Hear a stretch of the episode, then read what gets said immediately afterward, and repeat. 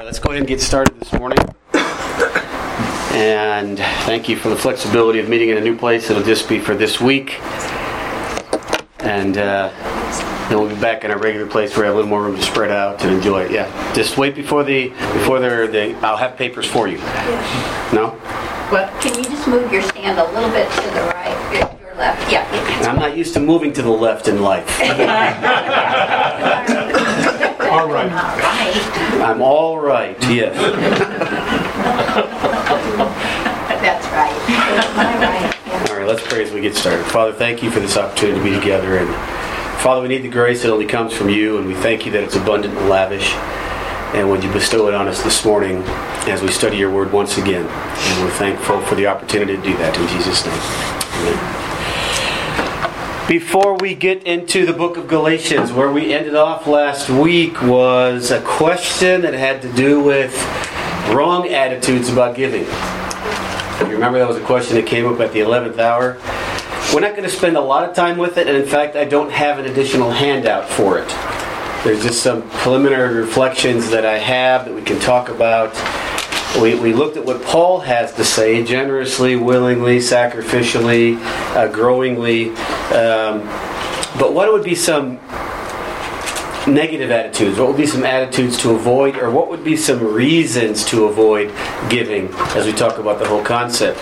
One of them, if it were the first one, if it were to be followed, would put the prosperity gospel out of business, and that is we do not give to get. Now, there's this, this philosophy that um, we give to get. You know, and they, and they misuse uh, philosophies that say, well, you know, you get a hundredfold. And Seed giving. or seed giving, but Gloria Copeland goes so far as to say it's a guarantee. You give a dollar, the Lord will give you a hundred. You give a hundred dollars, the Lord will give you ten thousand. You know, it's just, it's like, that's not at all what God said, and if that's the reason why you are giving, then I would quote in the, let's say the uh, vernacular of what Peter says in Acts chapter 4 to hell with your money. That's what he says when one of the when Simon wanted to. It's not it's not in the ESV. It just says, "Away may you may your money perish with you." But the word there is cursed. May you be cursed uh, with your money. Um, we do not give, not for. It's when he encounters Simon the magician who wants to uh, get paid money to give the Holy Spirit. If we are simply giving to get, that's not the right attitude. Okay? We already have received. We give because we have received.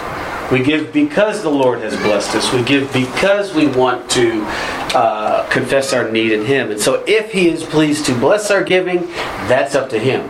But we give because we have received. And so, that's one attitude that we want to avoid. But it's very common. And I saw a prosperity preacher about uh, three months ago. Now, the video I saw three months ago, I don't know how long ago he preached it, but these guys have been preaching this stuff for a long time.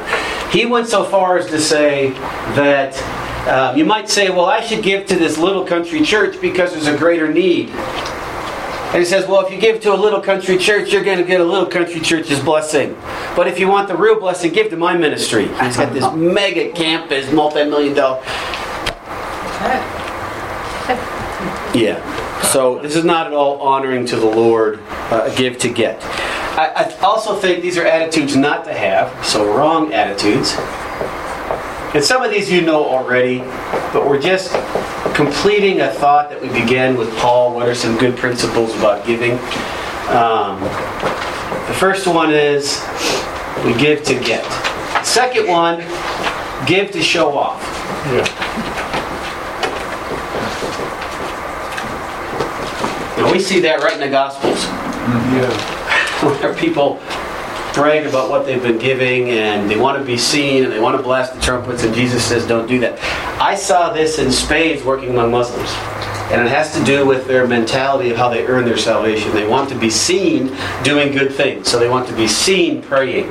They want to be seen giving alms to the poor because they believe on the day of judgment there's the big balance that comes out and they want testimony of people coming and saying, I saw so and so giving to the poor. Okay? That's not why we give. We don't give to show off. Uh, in fact, Jesus went so far as to say, don't even let the left hand know what the right hand is doing. And don't blast the trumpet. Don't draw attention to yourself. Which brings up an interesting case today. Because if you're like me, you itemize on your taxes. Okay? And so the, the, the, law allows us to do that. All of us can have the same benefits. We have to be careful that we're doing things for the right reason about why we give not you know um, to show off, as it were. Okay, is there a question? I was just thinking, was that at the heart in Acts five? I think with Ananias and Sapphira, was that so. a matter of showing off, yeah. keeping up with the Joneses? Yeah. right, and and they were caught, right? Yeah. So yes, sir.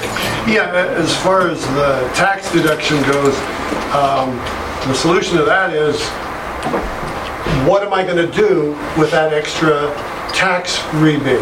Yeah. Is that going to go to the work of the Lord? If that's, uh, you know, I mean, if, if it's, I'm getting it to put in my pocket, that's one thing. But if I'm getting it so that there is more that can go toward the work of the Lord, that takes away the, the selfish incentive. Yeah, I, I, you're right for me, it's just the heart of the matter is the matter of the heart. And so, what, what is the heart involved in all this? And we're not doing anything inherently wrong if it is something that is available to everyone by virtue of living under the system that we live under. Um, but as long as our motivation is to please God, not men, right? So, um, there's a question. No? Okay. I see the engine turning. All right.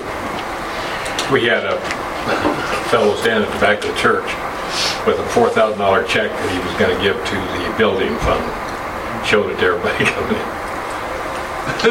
um, in. Yes. Well, That won't go very far today. he's, he earned his reward, didn't he? But I suppose what we should have done is said, no, we don't want it. Well, now, let's not get radical. Uh, I, would, I would add a third reason to this. A third re- attitude that we need to avoid about giving is this idea of giving to earn God's favor.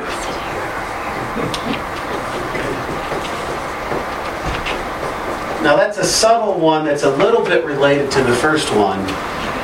But we see it in the book of uh, the book of Judges? Where people are trying to do things to cajole God, to coerce God, to get God's favor. Oh, I'm going to do this in the hope that I kind of turn God's hand in my favor or give me something. It's another form of that. But it, it's, you know, God is pleased when we give. He's pleased with a cheerful giver, a joyful giver. He's pleased with a generous giver. He's pleased with a sacrificial giver. But isn't His pleasure enough? You think about it. Is our satisfaction in Christ, is that enough? Is Christ enough? Or is it Christ plus what Christ gives? And if we're satisfied in what in Christ alone, then then whatever he gives or does not give, we find that we're completely satisfied because we're in Christ. Mm-hmm. Right? So that's that's more what I'm getting at. Is not how some trying to prove our love to God, although he may call us to test him put to the test, you know, it says in Proverbs 3. Be a little more sacrificial than you've been, or be a little more growingly, as it were, as you've been. I, that's, you know, he's going to deal with his people. But we don't do it as a heavenly transaction. Yeah. We give, so we get something from God. We get his favor. We get his answered prayer. We do. God is not a slot machine. God is a living being, a living God who has a free will. In fact, he's the only one in all of the universe that has a truly free will, unhindered by anything except his own character. That's why he can't lie. That's why he can't, you know, change his mind.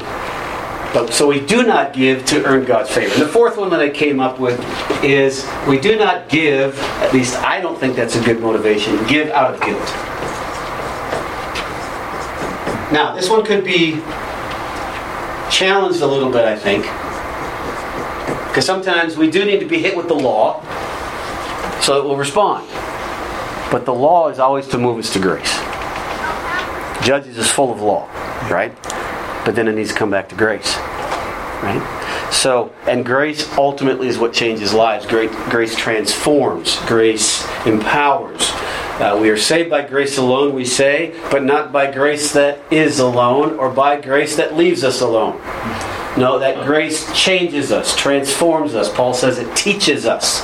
So I want to be careful on this one because maybe we need to give out of guilt because we are guilty of being a, a hoarder or being disobedient or whatever.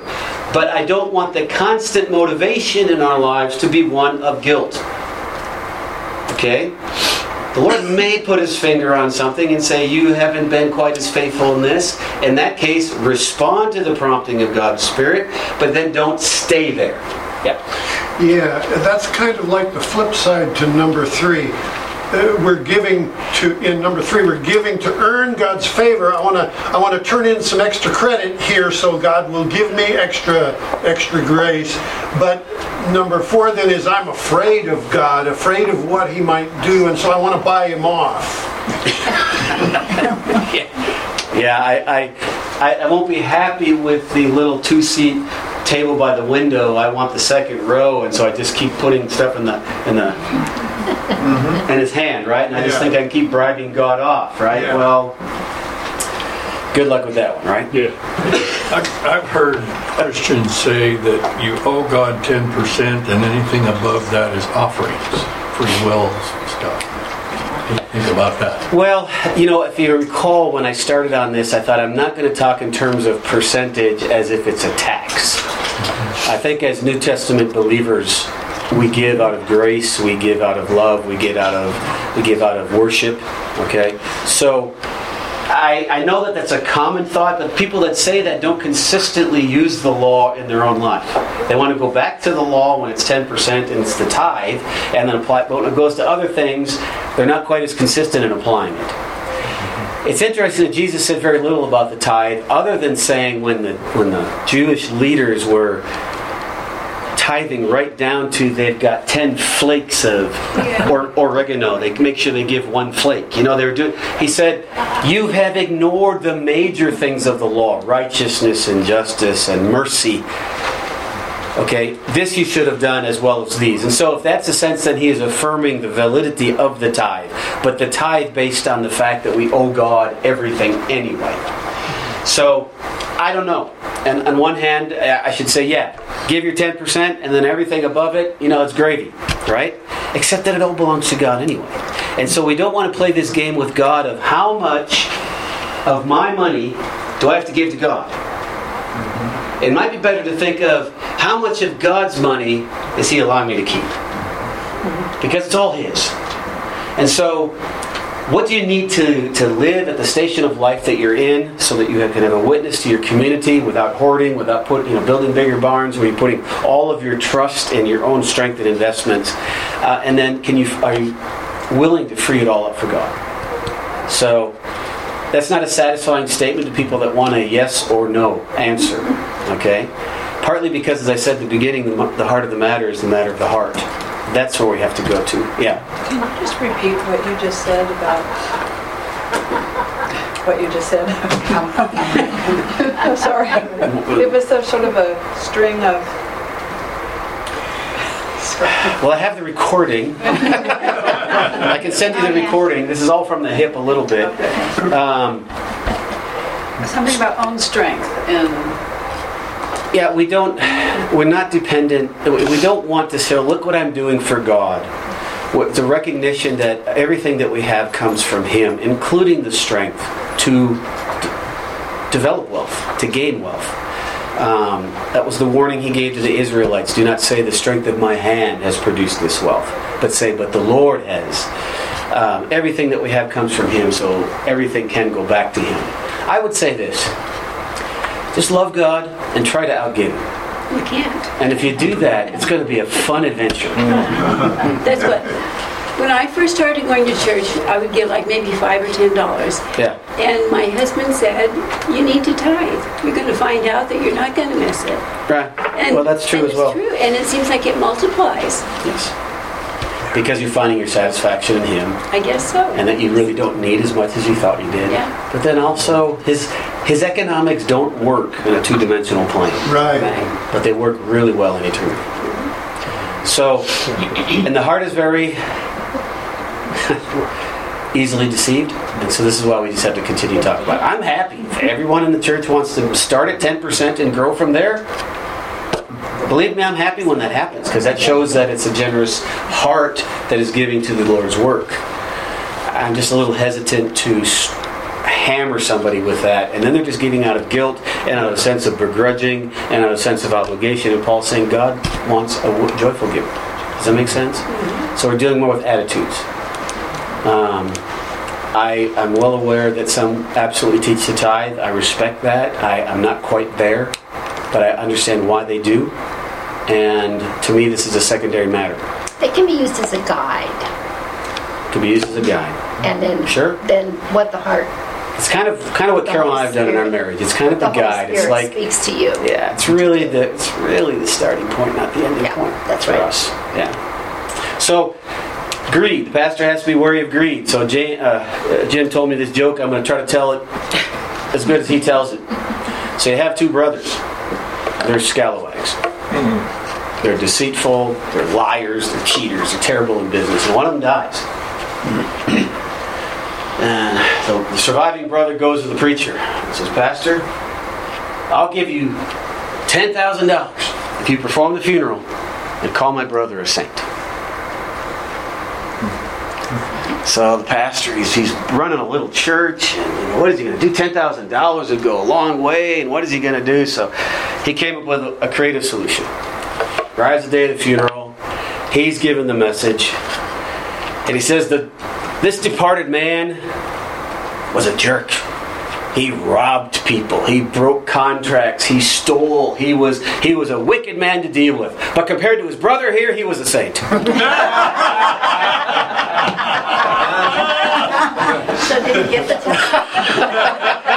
I think it's a parable. You know, I'm not sure this is the end of the story. We'll have to ask Paul Harvey, but I don't know it. But there's that idea of the heart. You know, why do you, why do we do what we do? And the heart can be so easily deceived, and that's why we really need to watch over one another. So, any other thoughts about? We've been talking about good attitudes, biblical reasons to give. Now we've just looked at some brief attitudes not to have. Yes, sir.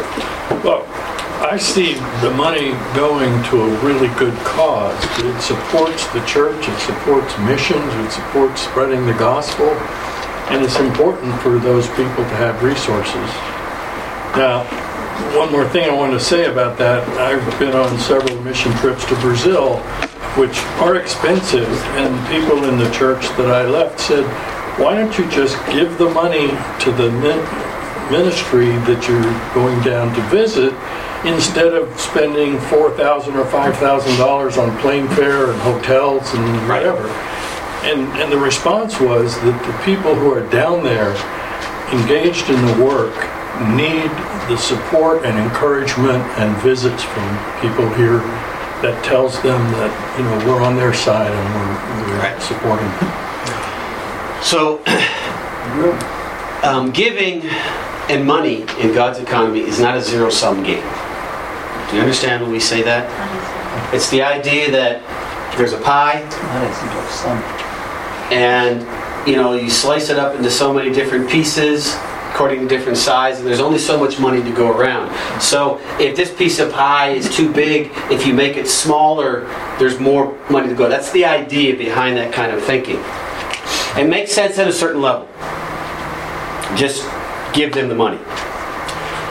But there's a couple of other principles that can help guide our thinking in that. And one of them has to do with the fact that God is not limited in the pie. God in his economy through the generosity of his people just keeps making a bigger pie. Okay?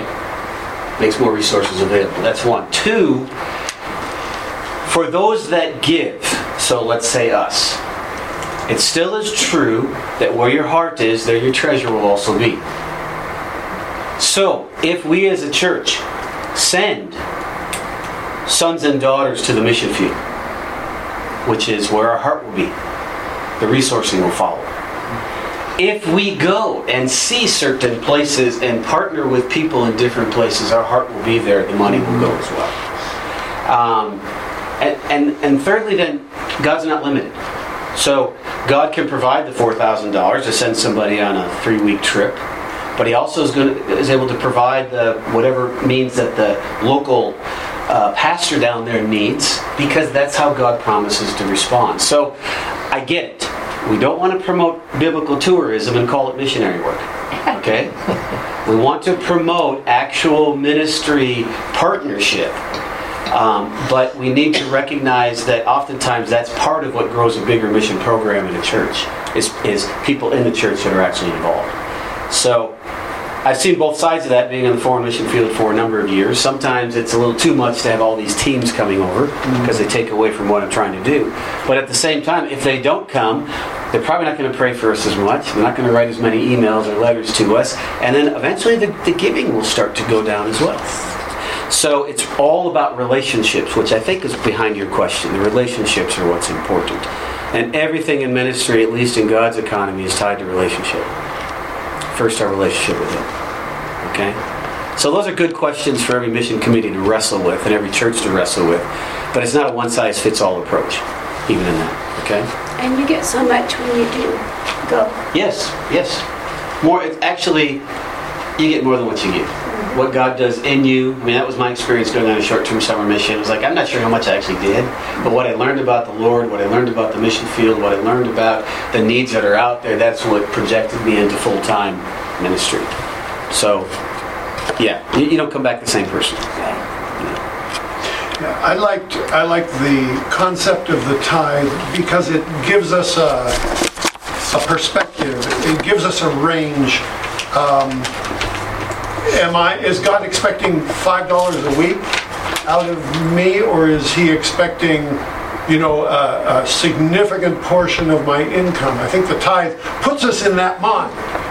Uh, and as we are stewards of God's possessions, God's gift to us, uh, the whole of what we have, uh, then we can be open to Him. Okay, what do you want me to do Right. with the with what you've entrusted me?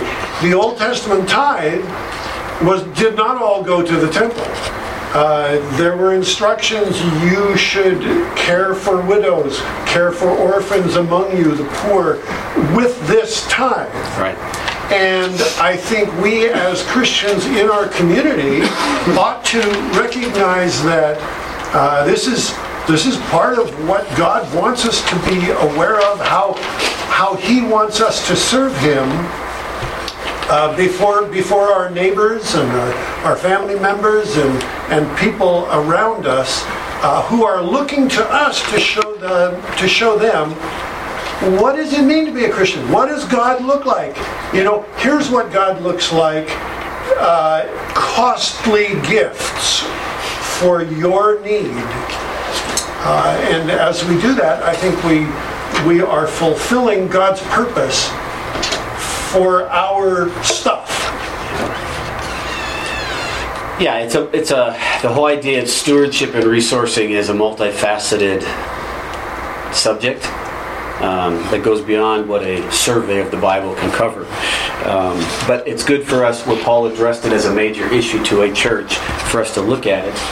But then fodder further conversation, perhaps in other settings, where we talk about what does stewardship look like, what does money management look like, how do we handle our resources, how do we service the community, these kind of things. Um, that would be good for a conversation to continue with other groups and ministries in the church. So um, let's go ahead and, and move on from there. We're going to look at the book of Galatians today. At least we're going to start. I do have a few copies of the notes here. If I could get someone to help me hand them out. Because we're a little bit bulky in how we move around in the room today. Um, but, uh, and and I need to get my teaching notes out. But yeah, it's a good conversation, and and. Money money has a way of getting our attention all the time.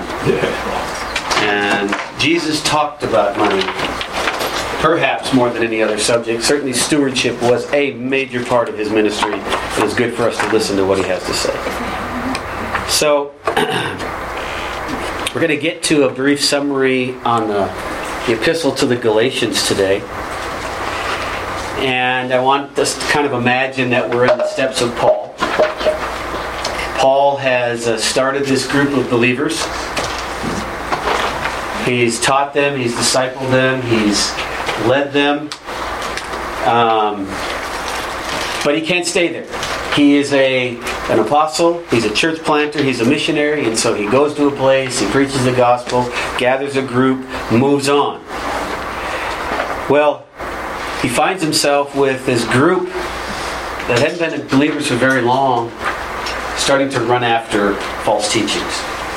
Enemies of the gospel that have infiltrated the group. And they actually oppose what Paul's teaching, say Paul's not enough. Or Jesus is not enough. Yeah, Jesus is good, but you need to have Moses. Jesus is good, but you have to have circumcision. Jesus is good, but you have to add legalism around it. And Paul is wants to counteract that because he's planted this church among Gentiles. And what is the responsibility of Gentiles to the gospel in relation to the uh, how they interact with Jews, Jewish believers? So, and is it necessary then to be circumcised, which is a symbol of being under the law and following the law? So that's what we have in the book of Galatians. Um, of Solomon says of the writing of many books there is no end. And I think that's certainly true when it comes to the book of Galatians. Just the discussion about when it was written, to whom it was written, what were the situations involved. Did he write to this region of Asia Minor or to this region of Asia Minor? It just fills up volumes and volumes of books in a, in a, discussion that I don't think is necessary for us to get into. I'll simply throw out some ideas for you, but we're going to move on actually to what the message of the book is because that ultimately is what we're looking at. But we start with the first question the date. Now, for a lot of books, it's pretty easy. We have enough historical indicators in the text to know when it was written. We talked about current Corinth, uh, the church, uh, the letters to Corinth being written around you know, 50, 50 51 uh, AD, about the book of Romans when we, about 56, 57. We have certain indicators in the text as far as what missionary journey he's on and what was going on in, the, in his region at that time. But with Galatians, there are those who say, no, he went to the northern part of the Asia Minor, which is Turkey. And that means it would have been, a, would, the book would have been written later. Would have been on a different missionary journey. There are those that say it was written on into the southern part of Asia Minor, and that it was on his first missionary journey. I go for the second. I think that it fits with the book of Acts. I think that it fits, with his first missionary journey, that he was writing to those in what was the larger Galatian area, those that were in the southern part of Asia Minor, on his first missionary journey. Um, I would not say this is an issue to, to divide fellowship over because men of good faith have taken different positions. Those that take that first position say, well, you look at Galatians, and it was written in about, it's dealing with all the same stuff as Romans. So he must have written it at the same time he wrote Romans, which was about 56, 57 AD on his third missionary journey.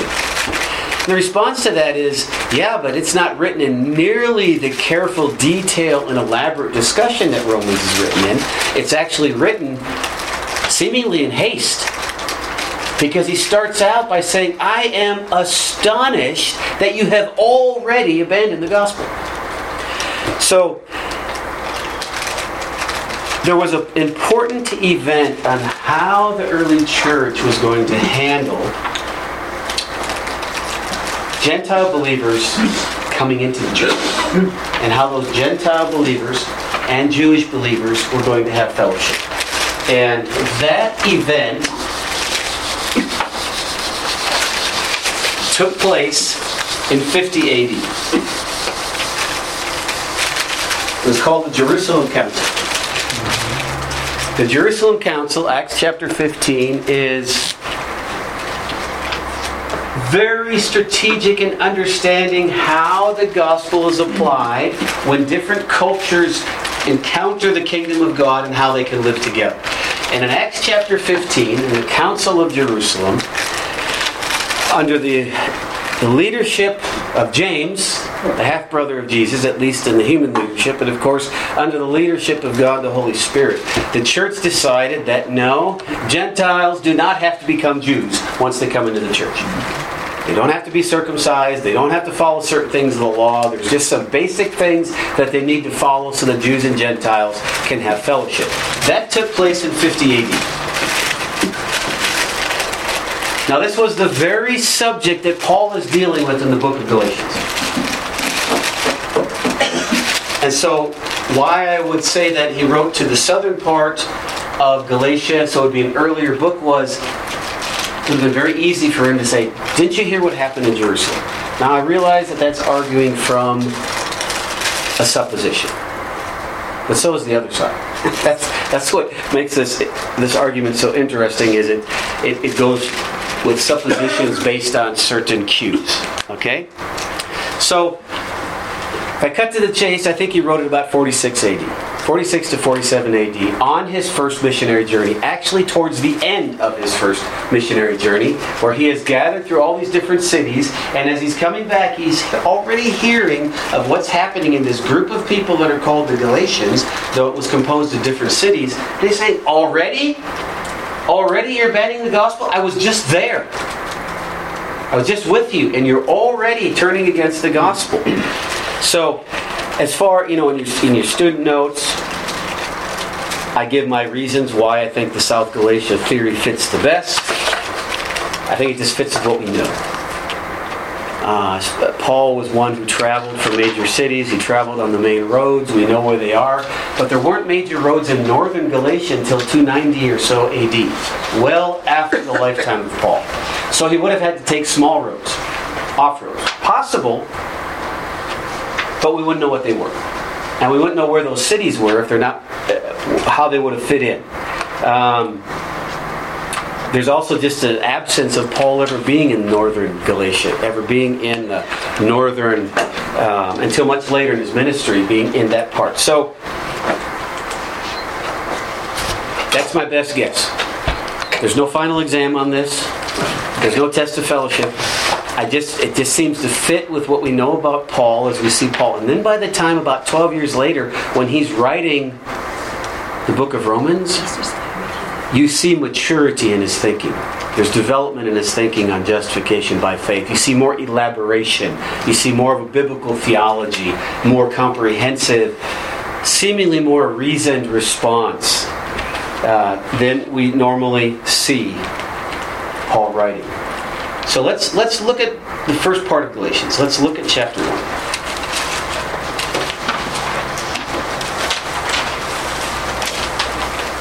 Paul, what the big argument that's going on in, in the book of Galatians is who is Paul? Do we have to listen to Paul? Did Paul get his gospel from Christ or from someone else? That we have other leaders that are coming. And Paul starts right out from the get go in Galatians by saying, Paul, an apostle not from man, nor through man, but through Jesus Christ. And God the Father who raised him from the dead, and all the brothers who are with me. Okay? He starts out from the get go what I taught you, I received from God. What I taught you did not come through directly from men, although he admits in the book he met with uh, uh, some of the apostolic leaders in, in Jerusalem. But he's setting himself apart from these who have come with the law. And he's saying, I didn't come with the law. I came with a personal encounter that I had with Christ. And he talks about that later. He gives his testimony of what happened later in the chapter. So he goes down to chapter 1. We go down to the end. Um, Verse 12 For I did not receive it from any man, nor was I taught it, but I received it through a revelation of Jesus Christ. For you have heard of my former life in Judaism, how I persecuted the church of God violently and tried to destroy it. Now, this is before his encounter with the Lord in Acts chapter 9. This is how he lived. And I was advancing in Judaism beyond many of my own age among my people So extremely zealous was I for the traditions of the law. He's saying I, I was a, a committed disciple of the law and of Judaism. But, verse 15.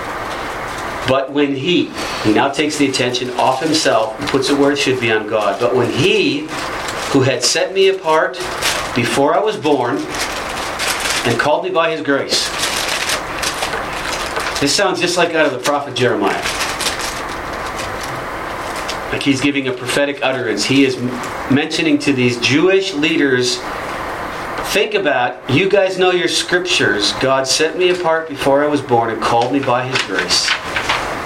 Paul knows it's not because of him. He didn't come to Christ because of anything in him. It was all of God. Called me by his grace, and this would be what we would call the effectual calling. That means it has effect. Okay? It actually saved him, this calling was pleased to reveal his Son to me in order that I might preach him among the Gentiles.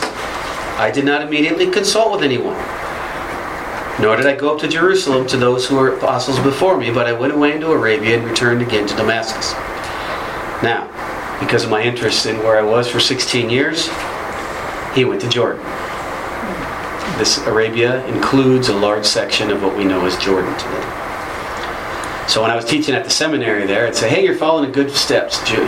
Paul had you beat by about 2,000 years. and then he says, I went up and met the apostles. But then he says this. Um, uh, I saw none of the other uh, apostles except James, the Lord's brother. And what I'm writing to you before God, I do not lie. And then he says in chapter 2, they added nothing to my message. Only they asked that I would remember the poor, the very thing I was eager to do. So Paul's giving his testimony. He says, Do you remember who I was? God radically saved me in Christ, sent me to you. I planted the gospel, the church among you. I led you. And then he comes in verse 6. I am so astonished that you are so quickly deserting him who called you. So whenever he wrote it, whether it was in the mid 40s as I think, or it was in the mid 50s as some scholars think, something happened very quickly after he was there planting the church to where they're turning away. And he's he's not happy with it. And he's saying not that there's another gospel, but you're just distorting the one that is there. So again, I just think it was an earlier date. If that's the case, then this was the first letter that Paul wrote that we have in the New Testament. It would be second in the New Testament that was written after the book of James. I think James was the first book written by the half brother of the Lord. And then we have Galatians. Uh, that may not be correct. What we all would affirm is that both Galatians and James are under the apostolic authority of the Holy Spirit whenever he inspired. Okay? That's one thing we know for sure. But I take it that he wrote this at the end of his first missionary journey. His missionary journey was between 44 and 49 AD, where he traveled and met over a number of different areas, which means it happened before this pivotal event. And I think that's when he wrote the letter, sometime during that period. I'm open for discussion on that. Honestly, it doesn't affect the message of the book itself. The message of the book is still clear. Yes, sir. I saw, I saw the engine turn. That's, well, you just said what I was thinking. Yeah. Um, We can sit around and debate, is it the northern or is it the southern part of Galatia? But in the end, does it amount to It doesn't matter. One way or the other? It does not. And good and godly men have written commentaries on both sides, which means then that we should have a, oh, a little academic humility. Maybe we just don't know on some things, and it's okay. What we know, we know. But certain things, if we like nobody disputes an empty tomb on the outskirts of Jerusalem, you know, 2,000 years ago. We can still go there. That's more critical than this. As Paul writes his letter, though, there's some brilliance to it because we can see that he, it's basically a defense of who he is, and he breaks it basically up into three sections. He starts out, chapters 1 and 2 are his biographical argument. God gave me the gospel. So the gospel comes from God. That's different than what these men are bringing to Galatia. Secondly, the theological argument get away from legalism. Follow the gospel of grace. The gospel of grace is enough. The third argument, chapters 5 and 6, grace changes your life. So he starts up by saying where he got the message. He confronts the message that they are listening with the message that he receives. And then the last part of the book is living out that message in faithful gospel living among the believers of, of Galatia. Okay? That makes sense then as we read through it. We hear some of Paul's personality. But how many of us want to be in the other end of when Paul says, You foolish Galatians? Which he does say. We don't want to be the other end of that, right? You fools. How can you so quickly abandon the truth that you have received? I hope that we haven't quickly abandoned the truth that we've received. I hope we're growing in the growth that we of the truth that we have received. And um, so uh, there's an extended outline. I forgot I have a PowerPoint. I don't know if we can even I can even see it.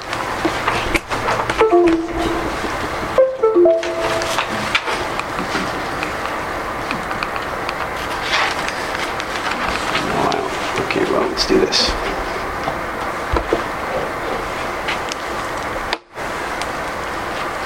So, I don't know how well you can see the map. This is the area that we're talking about. Okay? This is more the southern part of Galatia where he went to these cities. The northern part is up here. It didn't have the roads until a little later. But his first missionary trip brought him through those areas. Um,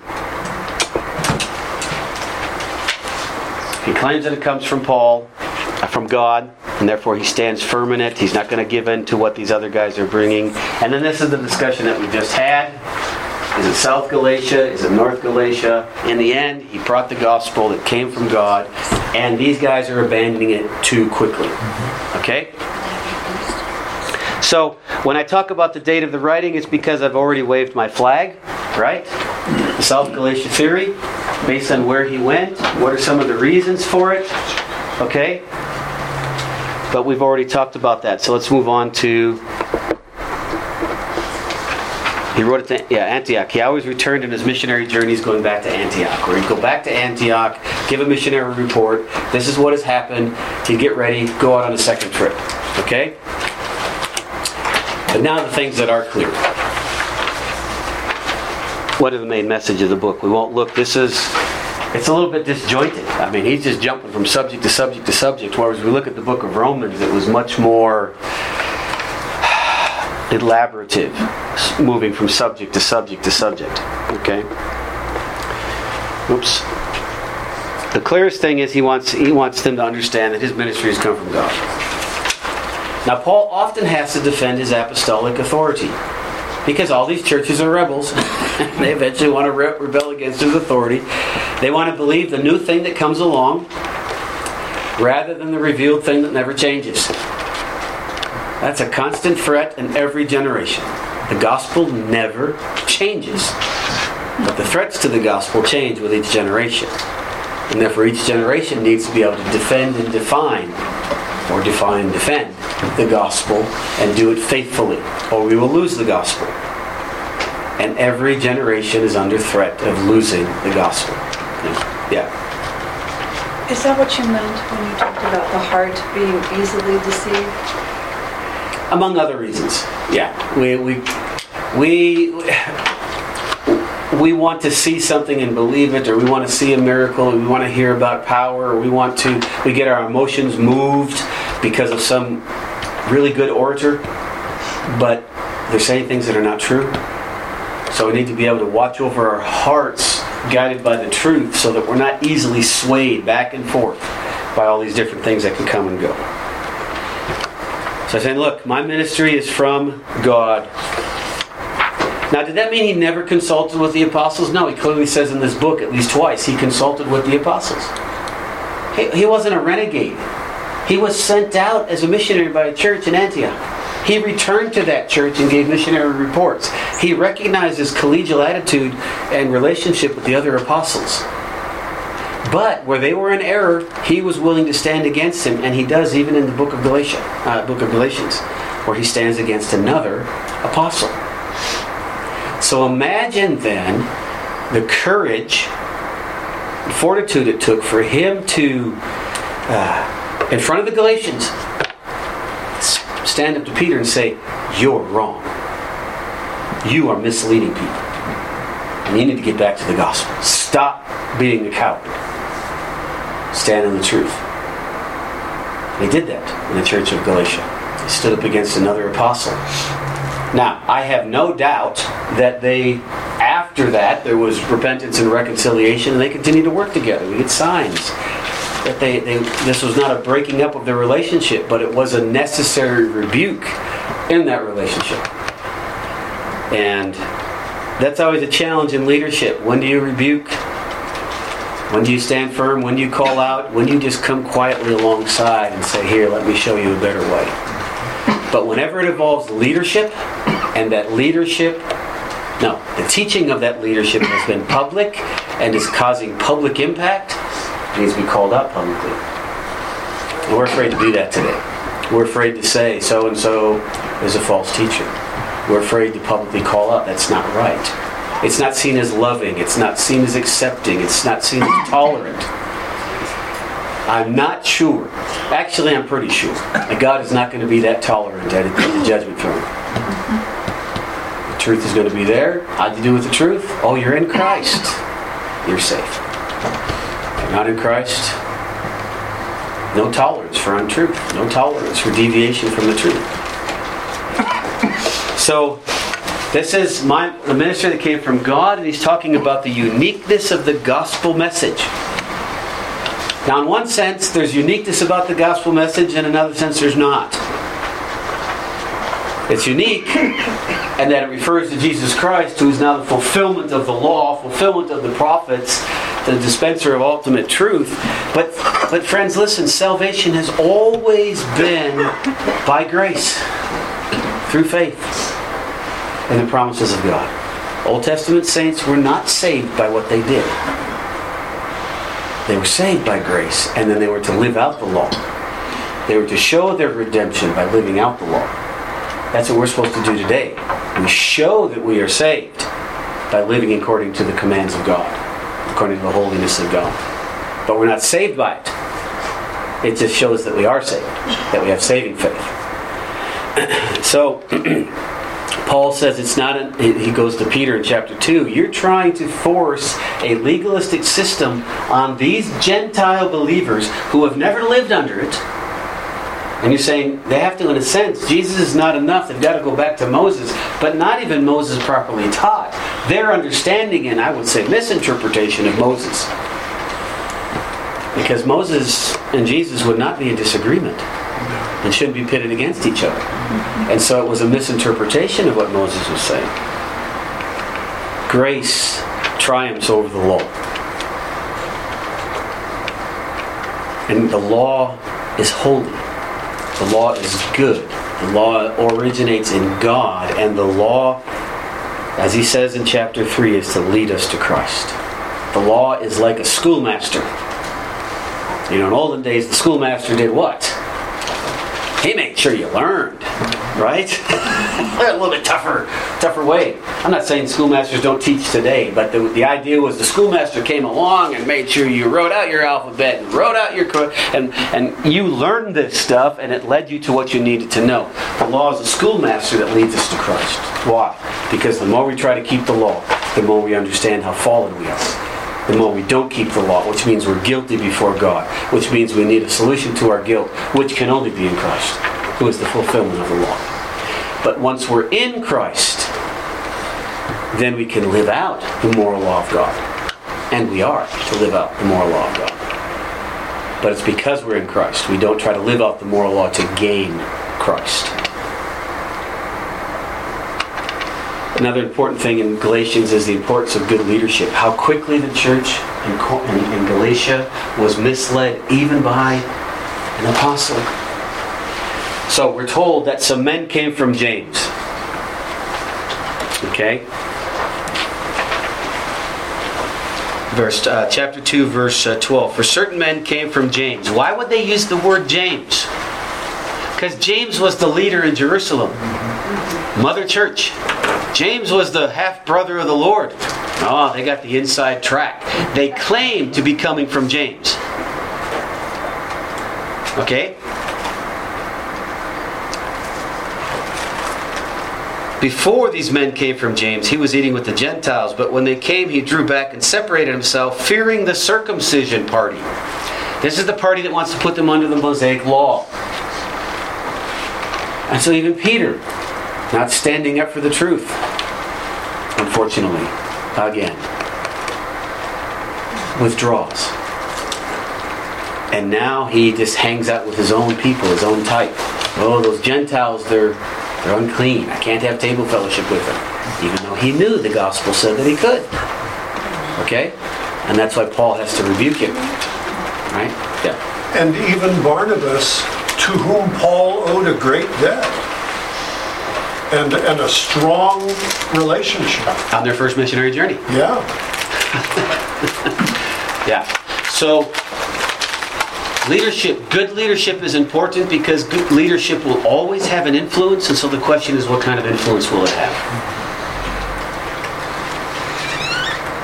So if Paul can say in chapter 1, but even if we or an angel from heaven should preach to you another gospel, let him be accursed. He says that in chapter 1. He's not afraid to say in chapter 2, if either we or an apostle comes and preaches something other than what we've taught, stand against him. Paul's not a very 21st century man. No, And yet, how do we live out the example of Paul and the truth of Paul in the way that Paul did? Well, of course, we have to be tied to Christ. What is the gospel? What is it that we're to stand firm on? And sometimes Christians think they're standing firm on things, but sometimes they're secondary and tertiary matters that are just preference. And then sometimes they're not standing firm in the gospel. That's why we need each other. because our hearts are so prone to deception. So we need to really hold each other's feet to the fire of truth, the gospel, beautiful, precious gospel. That saves us, but saves us what? So that we will perform good works, so that we will show the righteousness of God, so that we will grow in holiness. Okay? And so that God will get all the glory. God brings a new birth. He brought the new birth in Paul's life. There was a result of that birth. And if somebody claims to be in Christ, but there's no fruit from the so called birth, check the fruit. That's what it does. That's what Paul does in Galatians. That's what he does in all of his books. Then Paul wants to show what is the understanding then, what is our relationship as Christians with Abraham. So, in other words, think of the cleverness that he does. The Judaizers wanted to go back to Moses, the law, circumcision. Paul says, I'll do you one better. I'm going to go all the way back to Abraham. Okay? Who came first? Abraham. To whom was the promise given that there would be a blessing to all the nations? Abraham. And so it's a it's a stroke of genius in the book of Galatians where Paul says that Jesus is the ultimate seed of Abraham. And the one in whom Gentiles and Jews gather together as one family with one father through the one promise because we're the one people. So that's why in Sunday school, vacation Bible school, we talk about Father Abraham. Right? Had many sons. Many sons had Father Abraham. That comes right out of the book of Galatians. But we don't say Father Moses. We do like Moses. Moses leads us to Christ. Jesus is the greater Moses that came to fulfill the law. So it's brilliant how he does it in chapters 3 and 4, how he ties us together with Abraham, and therefore we can rest as the children, as the sons of Abraham, and the promise that was given to Abraham that all the nations would be blessed through the seed of Abraham, who is ultimately Christ. And that's why we can be excited about Christ and be Christocentric as we read the Bible from beginning to end, because ultimately it's building in anticipation, building in desire, building in longing, and then Christ comes. But even then, there's more because He has come And we're still in that now and not yet of the full consummation of the new heavens and the new earth that we long for. This is why we have communion, that we proclaim not just his death. I mean, when Paul's talking about we proclaim his death, yes, we're proclaiming that, but all that it encompasses, which is a death that brings life, that brings to eternal life until he comes again. That he is the one who has provided, and he's the one that's coming back. And we remember who he is. Okay? Any thoughts on that? Read Galatians 3 and this, and 3 and 4 this week and just say, Lord, just show me what a blessing it is to be a child of Abraham.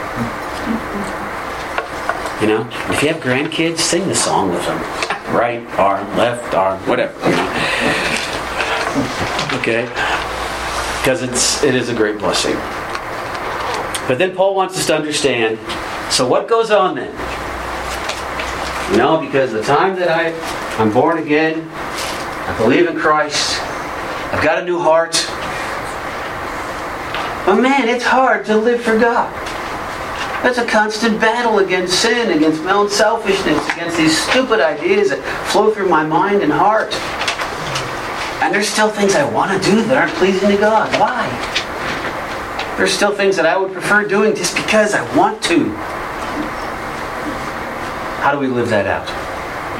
This ongoing battle between the flesh, that human sinful nature to move against God's way, and the direction of the Spirit that is always moving us to follow in the ways of God and to glorify Christ. And if you say you don't feel that tension in your heart, there's one of two things. One, no, there's three. One, you're lying. Two, you're not in Christ. Or three, you're dead. Okay? Because the physically dead don't struggle with this anymore. But we who are in Christ do and will until we meet Christ face to face. And since we know that to be the case, then let's learn how to live in it. And so, in very detailed fashion, in, in Galatians chapter 5, he talks about what does the flesh look like, the sinful deeds of the flesh. What does the fruit of the Spirit look like? And he says, walk in the Spirit so you will not fulfill the sinful desires of the flesh. Keep up with the Spirit. And that's something that, that we need to be doing from the moment that we're born again until the moment we're glorified. Well, dead because we're going to constantly fight in between those two worlds of who we were in Adam, who we are in Christ, and becoming in Christ. And that struggle is ongoing. And so Paul very courageously helps us understand what's involved with those. And then the, the last one, which perhaps we need to take more time with next week, if, if we should meet next week, um, stay tuned. Um, how to use our freedom in Christ responsibly. Because we are free now in Christ. We are free. But what does it mean to live freely? And Paul, and Paul turns it to say we are free to serve others. Not ourselves, not our own flesh. We are free to serve others. Well, as we come to the end of our time, let me just give you a heads up. I, I'm waiting to get details for a memorial service in Central Virginia, but we are already committed to being there. And so it's possible that that will happen later this week, in which case we'll be gone for a short season. Um, so we'll just, you know, things will be communicated. Um, we pray for Pastor Brian as he comes back middle to later this next week. Interesting times. God's still good. And the gospel's still true. And this is why we need to keep ourselves grounded in the Word, because life comes at us, sometimes in surprising ways. Father, as we leave now and we go out to face this week, thank you that you know what's going to happen, because we sure don't. And thank you that even now you're preparing us. But Father, help us to be prepared in your Son, grounded and rooted in Christ, so that come what may, we will find